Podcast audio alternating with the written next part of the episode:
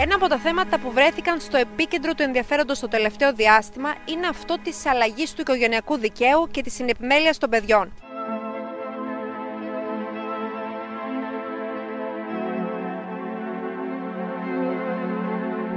Οι αλλαγές που φέρνει το νομοσχέδιο για τη μεταρρύθμιση του οικογενειακού δικαίου συζητιούνται εδώ και πολλά χρόνια. Τα κοινωνικά ήθη από το 1982 άλλαξαν. Ο νόμος όμως όχι.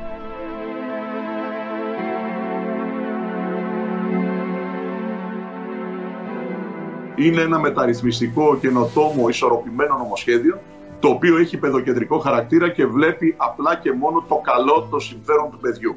Λέμε όχι στη χρήση του αντιπιστημονικού όρου της γονεϊκής αποξένωσης. Θέλουμε οικογενειακά δικαστήρια με ειδικούς, όχι αυταρχική υποχρεωτικότητα.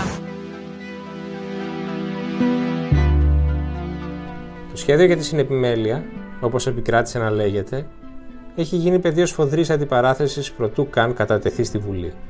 Πρόκειται για την καθυστερημένη αποκατάσταση της ισότητας μεταξύ των γονέων; Ή μήπως έχουμε να κάνουμε με ένα εγχείρημα που βάζει ξανά στον νόμο την πατριαρχία από την πίσω πόρτα;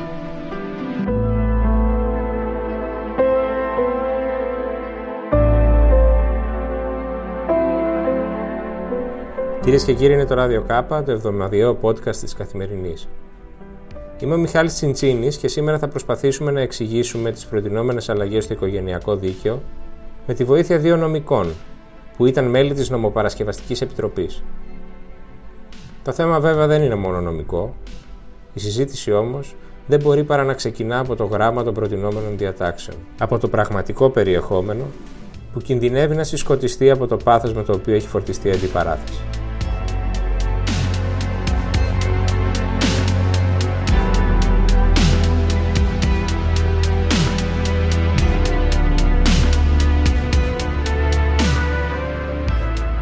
Έχουμε κοντά μας την κυρία Κατερίνα Φουντεδάκη, καθηγήτρια αστικού δικαίου στο Αριστοτέλειο Πανεπιστήμιο της Θεσσαλονίκης, και τον κύριο Γιώργο Γεωργιάδη, αναπληρωτή καθηγητή επίσης αστικού δικαίου στη νομική σχολή του Πανεπιστημίου Αθηνών. Καλησπέρα και στους δύο. Καλησπέρα σας. Σας ευχαριστώ που δεχτήκατε να μιλήσετε στο Ράδιο Κάπα και να μας βοηθήσετε να, να καταλάβουμε τι ακριβώς κομίζει αυτό το νομοσχέδιο που είναι φορτισμένο με τόσο μεγάλη, τόσο έντονη αντιπαράθεση. Και ήθελα να ξεκινήσουμε ακριβώς από αυτό, από το περιεχόμενο του σχεδίου. Ήσασταν αμφότεροι μέλη της Νομοπαρασκευαστικής Επιτροπής και θα ήθελα να ξεκινήσουμε να κάνουμε μια αναδρομή, δηλαδή να μας πείτε πώς, πότε και, και με ποιους σκοπούς εργάστηκε αυτή η Επιτροπή. Κύριε Φουντεδάκη, να ξεκινήσουμε από εσάς. Η Νομοπαρασκευαστική Επιτροπή, θυμάμαι ότι άρχισε τις εργασίες της περίπου από τις ε, ε, αρχές του 2020. Ε, εργάστηκε επί πολλούς μήνες και με τη δυσκολία των συνεδριάσεων ε, στην εποχή της ε, πανδημίας. Στην ουσία δούλεψε ε, από τον Απρίλιο και παρέδωσε το σχέδιο το Σεπτέμβριο. Η, λογική, η αρχική λογική της σύστασης νομοπαρασκευαστικής επιτροπής αφορούσε όλο το οικογενειακό δίκαιο, αλλά πράγματι η οδηγία που δόθηκε από το Υπουργείο ήταν να εξετάσουμε κατά προτεραιότητα το θέμα αυτό των σχέσεων γονέων και παιδιών. Δηλαδή, στην ουσία την άσκηση της γονικής μέρημνας μετά το χωρισμό των γονέων Οπότε εκεί επικεντρωθήκαμε.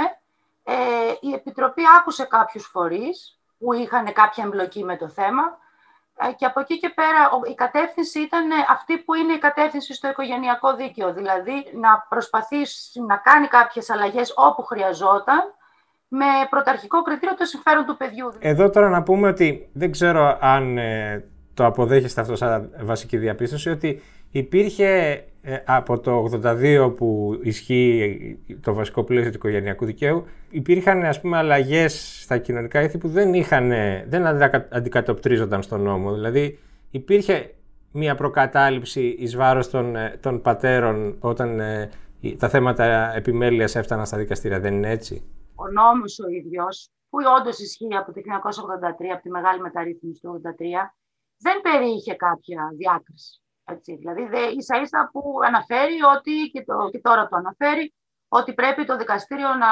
σέβεται την ισότητα μεταξύ των γονέων. Δεν υπήρχε, δεν εντοπιζόταν κάποια διάκριση στη ρύθμιση. Σε ορισμένες περιπτώσεις η εφαρμογή ε, υπήρχε μια μηχανιστική εφαρμογή κάποιες φορές από τα δικαστήρια, ώστε να επιλέγεται η μητέρα για την αποκλειστική ανάθεση της επιμέλειας και να δίνεται μια επικοινωνία στον πατέρα. Αυτό σε ορισμένες περιπτώσεις ξεσήκωσε, ξεσήκωνε κάποιες αντιρρήσεις. Απλώς να πω εδώ ότι όταν στην Επιτροπή. Υπήρχε όμως μια νομολογιακή προκατάληψη, όχι; Πιστεύω ότι αυτό το θέμα διωγγώθηκε. Δηλαδή, στην πραγματικότητα δεν νομίζω ότι υπήρχε μια γενικευμένη προκατάληψη, ε, γιατί και πάρα πολλοί ε, πατέρες δεν ζητούσαν την αποκλειστική επιμέλεια. Δηλαδή, η, η πρόεδρος από το Πρωτοδικείο Αθηνών που μίλησε στην Επιτροπή μας είπε ότι αυτό το ζητάνε γύρω στο 8 με 9% των όλων αγωγών επιμέλειας έχει έτοιμα συνεπιμέλειας από τον πατέρα. Εντάξει, προφανώς δεν είναι δυνατόν να γίνεται πάντα δεκτό. Από την άλλη, ναι, ως ορισμένες περιπτώσεις ήταν λίγο αυτόματο το να δίνεται στη μητέρα. Κύριε Γεωργιάδη, τι λέτε, υπήρχε πρόβλημα ή όχι; Να σας πω, ε, ο, ο νόμος του 83 ασφαλώς δεν έκανε καμία δυσμενή διάκριση κατά ε, των, των πατεράδων ή εν, γέννη δεν έβαζε το κριτήριο του φίλου. Πράγματι όμως πρέπει να πούμε ότι υπήρχε μία νομολογιακή πρακτική η οποία ευνοούσε τις, ε, τις γυναίκες, τις, τις μαμάδες. Στο, στην παρατήρηση ότι πολλοί πατεράδες δεν ζητούσαν καν την επιμέλεια, νομίζω ότι η απάντηση είναι ότι πολλοί πατεράδες δεν τολμούσαν καν να ζητήσουν την επιμέλεια, λόγω ακριβώς του ότι οι δικηγόροι τους, τους έλεγαν ότι υπάρχει αυτή η νομολογιακή πρακτική και δεν έχουν πιθανότητες επιτυχίας.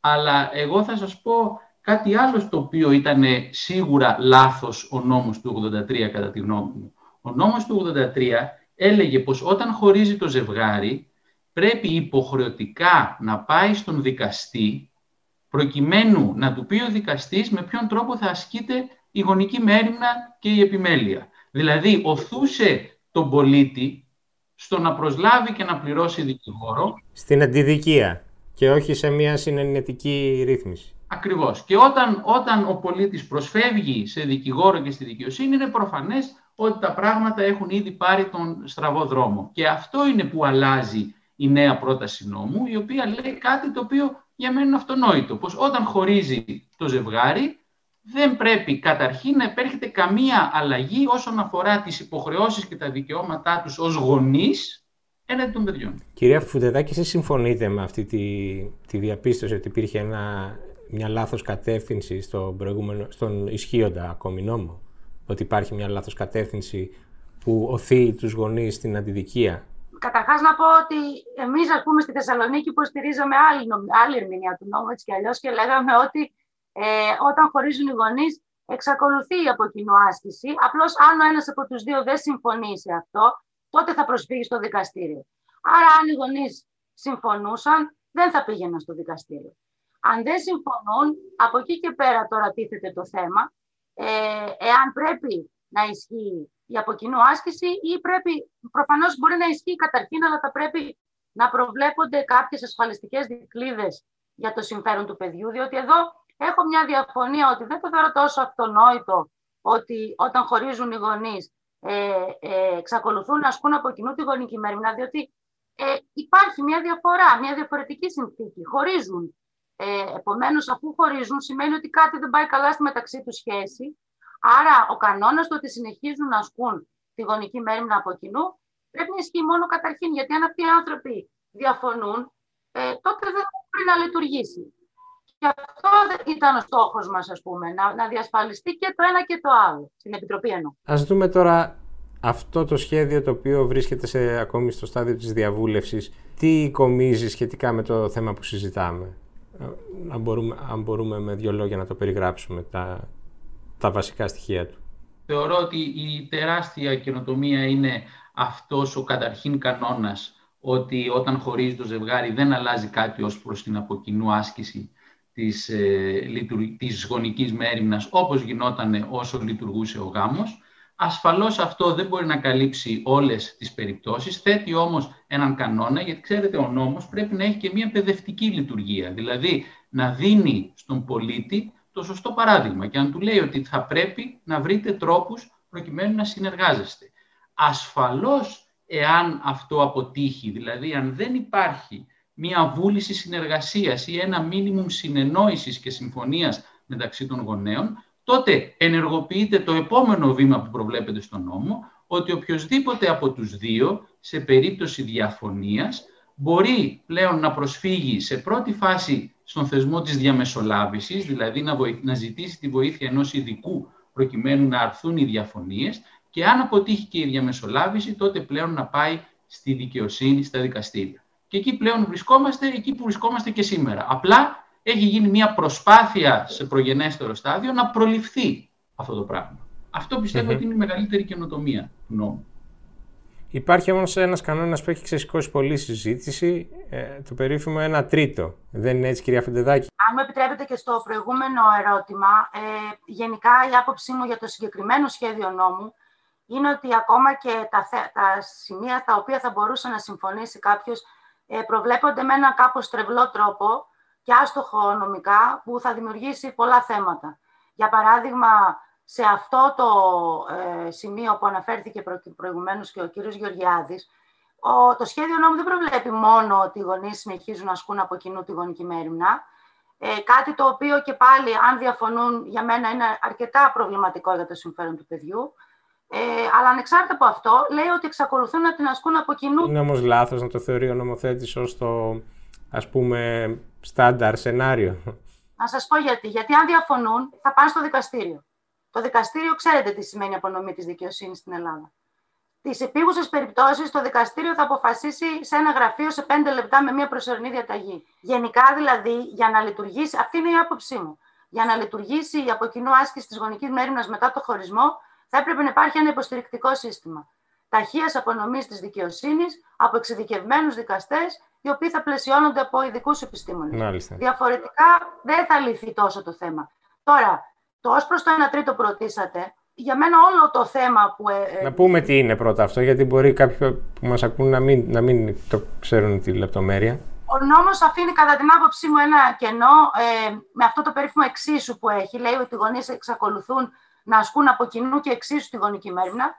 Αυτή η περίεργη λέξη ενδέχεται να ερμηνευτεί και πιστεύω ότι γι' αυτό μπήκε, ε, ότι έχουν εκ του νόμου, ε, αφού χωρίσουν ισόχρονα την, ε, την αναστροφή του παιδιού. Δηλαδή, το παιδί με το που χωρίζουν οι γονείς θα πρέπει εκ του νόμου να πηγαίνει μισό χρόνο στον ένα, μισό χρόνο στον άλλο. Αυτό είναι εξαιρετικά προβληματικό, κατά την άποψή μου, να τεθεί οριζόντια. Τώρα, σε περίπτωση που δεν ισχύσει αυτό, το δικαστήριο αποφασίζει ότι ο ένα το παιδί θα μένει με τον ένα γονέα ε, και θα, θα επικοινωνεί με τον άλλον. Το 1 τρίτο λοιπόν, σε μια διάταξη η οποία έχει εξαιρετικά προβλήματα κακοτεχνίας, νομοτεχνικά θέματα σοβαρά δηλαδή, σε, ε, λέει το 1 τρίτο, ε, λέει ο νόμος ότι κα, τεκμέρεται ότι ο χρόνος επικοινωνίας του παιδιού με τον γονέα με τον οποίο δεν διαμένει και μάλιστα η επικοινωνία με φυσική παρουσία, λέει γενικά, τεκμέρεται στο 1 τρίτο του συνολικού. Κανείς δεν καταλαβαίνει τι ακριβώς είναι αυτό, το 1 τρίτο του συνολικού.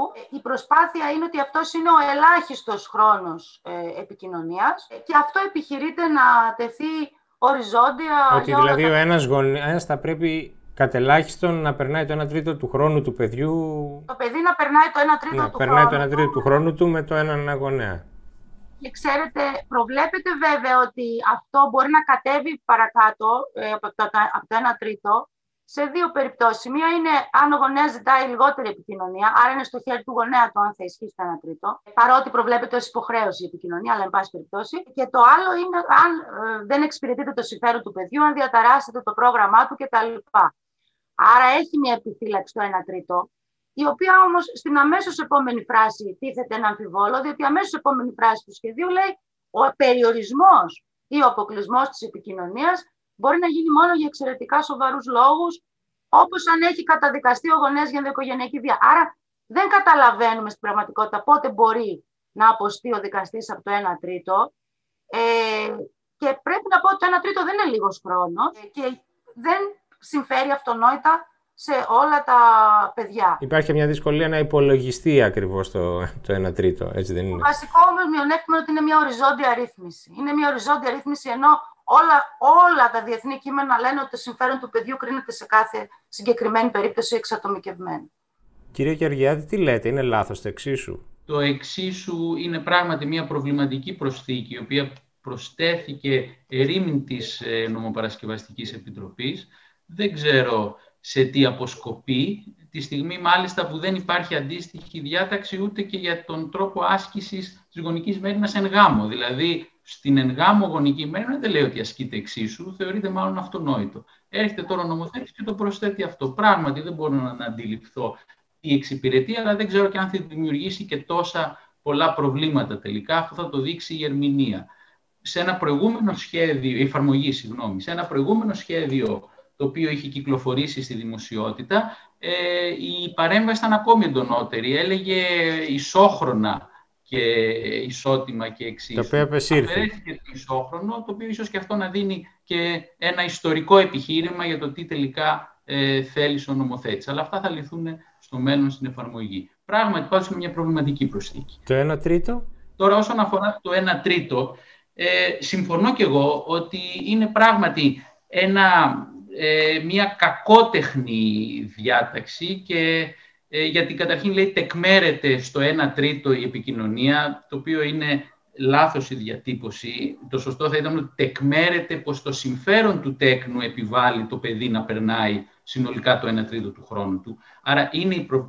η προστίκη λίγο προβληματική και ίσως και μεθοδολογικά και νομικά λανθασμένη. Δεν μπορώ όμως να μην αναγνωρίσω ότι ανταποκρίνεται σε μια υπάρχουσα ανάγκη, σε μια κοινωνική ανάγκη. Και ποια είναι αυτή, να αλλάξει μια πρακτική η οποία είναι παγιωμένη στις δικαστικές μας αποφάσεις, οι οποίες όταν αναθέτουν την αποκλειστική άσκηση της επιμέλειας στον έναν από τους δύο γονείς, δίνουν ελάχιστο χρόνο, δηλαδή δύο απογεύματα των δύο ωρών έκαστον και μία μέρα το Σαββατοκύριακο στον άλλο γονέα. Άρα, προκειμένου να υπάρξει η αλλαγή και να μετακινηθούν οι δικαστές μας από αυτήν την παγιωμένη πρακτική, ε, θέλει εδώ πέρα προφανώς η πολιτεία να βάλει έναν κανόνα με οριζόντια ισχύ, με όλες βέβαια τις αδικίες που μπορεί να υπάρχουν σε έναν οριζόντιο... Για να κατευθύνει προς μια δικαιότερη κατανομή του χρόνου που περνάει το παιδί με τον ε, κάθε γονέα. Ναι, ξέρετε, μερικές φορές για να αλλάξεις κάποια πράγματα πρέπει να δημιουργήσεις και σοκ. Νομίζω ότι περί τούτου πρόκειται. Η αντίρρηση η δική μου δεν είναι τόσο στο παιδαγωγικό ρόλο του νομοθέτη, όσο στο ότι θεωρείται αυτονόητο, ότι υπάρχει μετατόπιση επικέντρου. Το επίκεντρο πάντοτε πρέπει να είναι το συμφέρον του παιδιού. Επομένως, και αν αδικείται εντός εισαγωγικών ο ένας γονέας, αυτό είναι μια ρύθμιση όμως που εξυπηρετεί καλύτερα το συμφέρον του παιδιού. Γιατί είναι μικρό, γιατί μένουν μακριά οι γονείς του, γιατί διαφωνούν σε όλα. Ε, αν λοιπόν το συμφέρον του παιδιού εξυπηρετείται με το να έχει σε συγκεκριμένη περίπτωση πάντα ένα πιο σταθερό περιβάλλον, ακόμα και αν δεν έχει τόσο εκτεταμένη επικοινωνία, εγώ δεν βλέπω κανένα πρόβλημα σε αυτό. Είπατε ότι το σχέδιο αφήνει αυτό το περιθώριο, δηλαδή παράκαμψης του κανόνα. Το αφήνει με τέτοιο τρόπο που πραγματικά δεν ξέρω αν το αφήνει. Γιατί όπως είπε και ο κ. Γεωργιάδης και συμφωνούμε σε αυτό, είναι μια διάταξη εξαιρετικά κακότεχνη. Δηλαδή, ε, όταν θέλεις να δώσεις έστω μια κατεύθυνση στην κοινωνία ε, και στους δικαστές, ε, θα πρέπει τουλάχιστον να τη διατυπώνεις με ε, σαφήνεια. Ε, φοβάμαι ότι και αυτή η δυσπιστία γενικά έναντι των δικαστών είναι λίγο υπερβολική. Ε, το ότι μπορεί σε ορισμένες περιπτώσεις να είναι κάποιο θύμα μιας άδικης δικαστικής κρίσης είναι βέβαιο, αλλά ξέρετε, αυτό δεν λύνεται πάντοτε νομοθετικά. Σκεφτείτε ότι 10 μέρες το μήνα για ένα παιδί είναι αρκετά μεγάλος χρόνος για να περνάει να μοιράζεται σε δύο σπίτια. Και πάλι λέω ότι εξαρτάται. Υπάρχουν περιπτώσεις όπου σίγουρα αυτό συμφέρει. Αλλά υπάρχουν και περιπτώσεις όπου αυτό δεν συμφέρει. Επομένως, αυτή είναι η αντίρρηση μου, η οριζόντια ρύθμιση. Έχω ακούσει και έχω διαβάσει να γράφετε κατά κόρον και ήθελα να το απαντήσουμε αυτό, ότι το σχέδιο απαιτεί αμετάκλητη απόφαση προκειμένου ένας γονέας με κακοποιητική συμπεριφορά να, απομακρυνθεί, να μπορεί να απομακρυνθεί ας πούμε, από το παιδί του, να, να μπορεί να το απαγορευτεί, να έρχεται σε επαφή με το παιδί. Είναι έτσι; Ναι, είναι έτσι. Αλλά πραγματικά πιστεύω ότι αυτό θα φύγει από το σχέδιο. Δεν μπορώ να πιστέψω ότι θα παραμείνει. Να εξηγήσουμε ότι για να εκδοθεί μια μετάκλητη. Θα μιλήσω πιο απλά.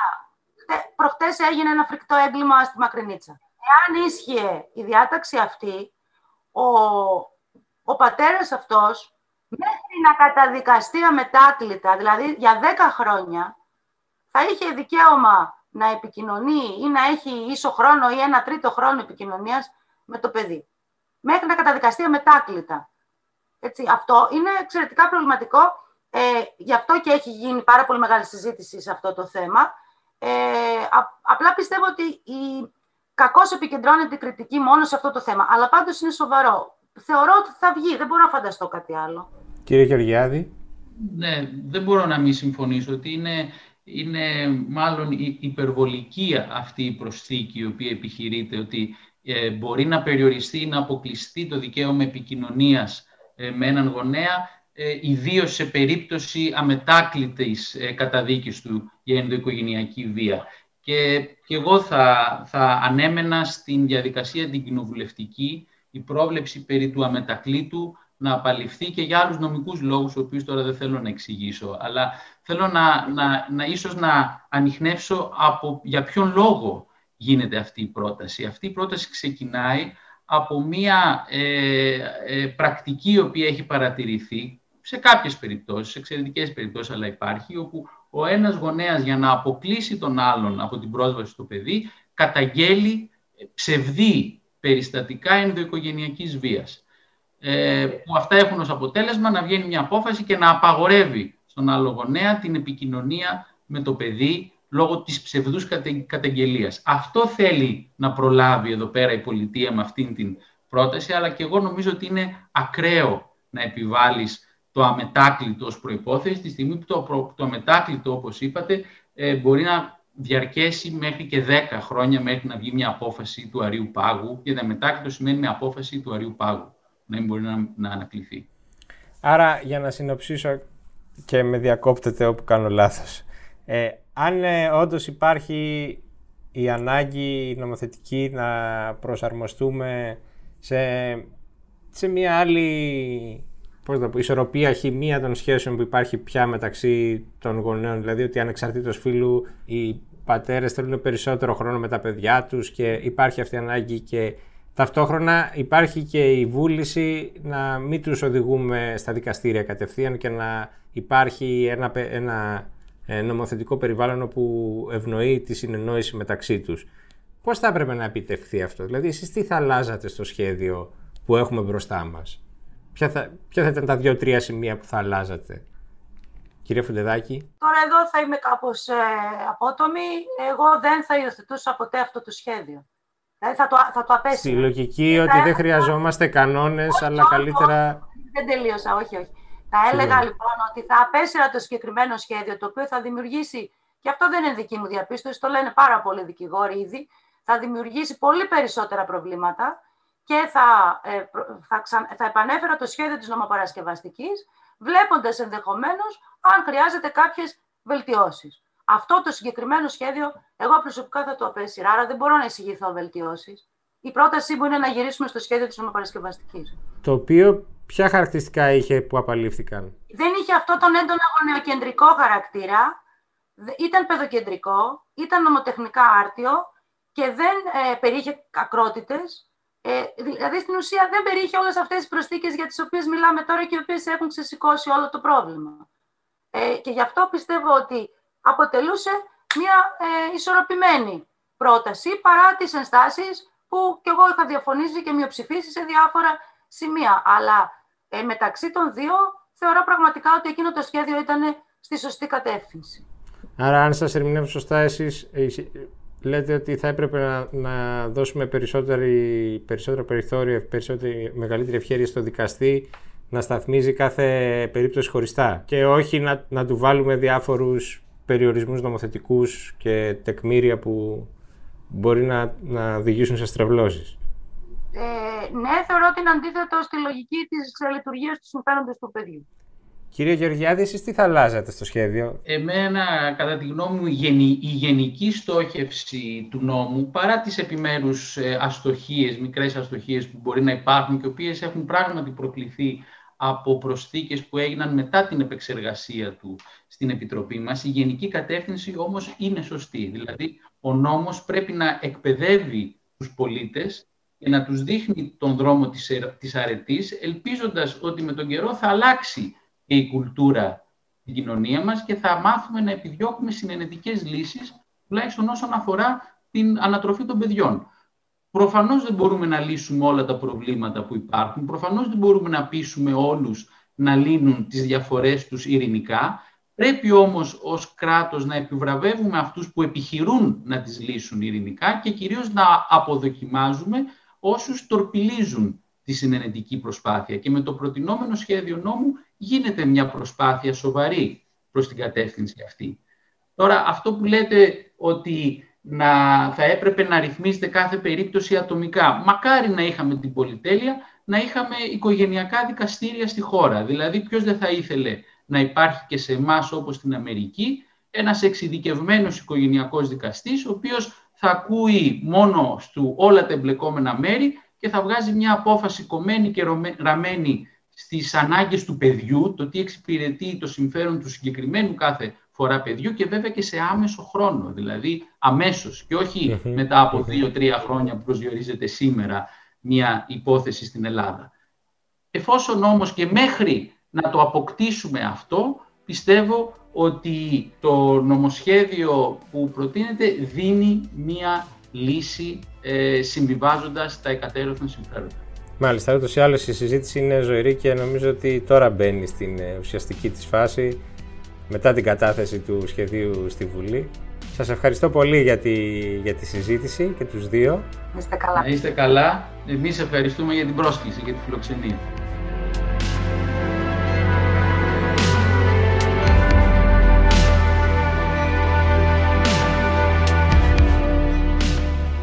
Κανείς δεν διαφωνεί ότι ο νόμος πρέπει να δίνει προτεραιότητα στη συνένεση μεταξύ των γονέων. Κανείς δεν διαφωνεί ότι προέχει το συμφέρον του παιδιού και όχι οι επιθυμίες των διαζευγμένων. Και ωστόσο δεν μπορεί κανείς να είναι αισιόδοξος ότι η συζήτηση θα είναι επικοδομητική. Όσο το νομοσχέδιο πλησιάζει στη Βουλή, τόσο ακούγονται περισσότερο τα συνθήματα και όχι τα επιχειρήματα. Αυτά για σήμερα. Το ράδιο Κάπα επιστρέφει την επόμενη Παρασκευή. Μέχρι τότε, να είστε καλά.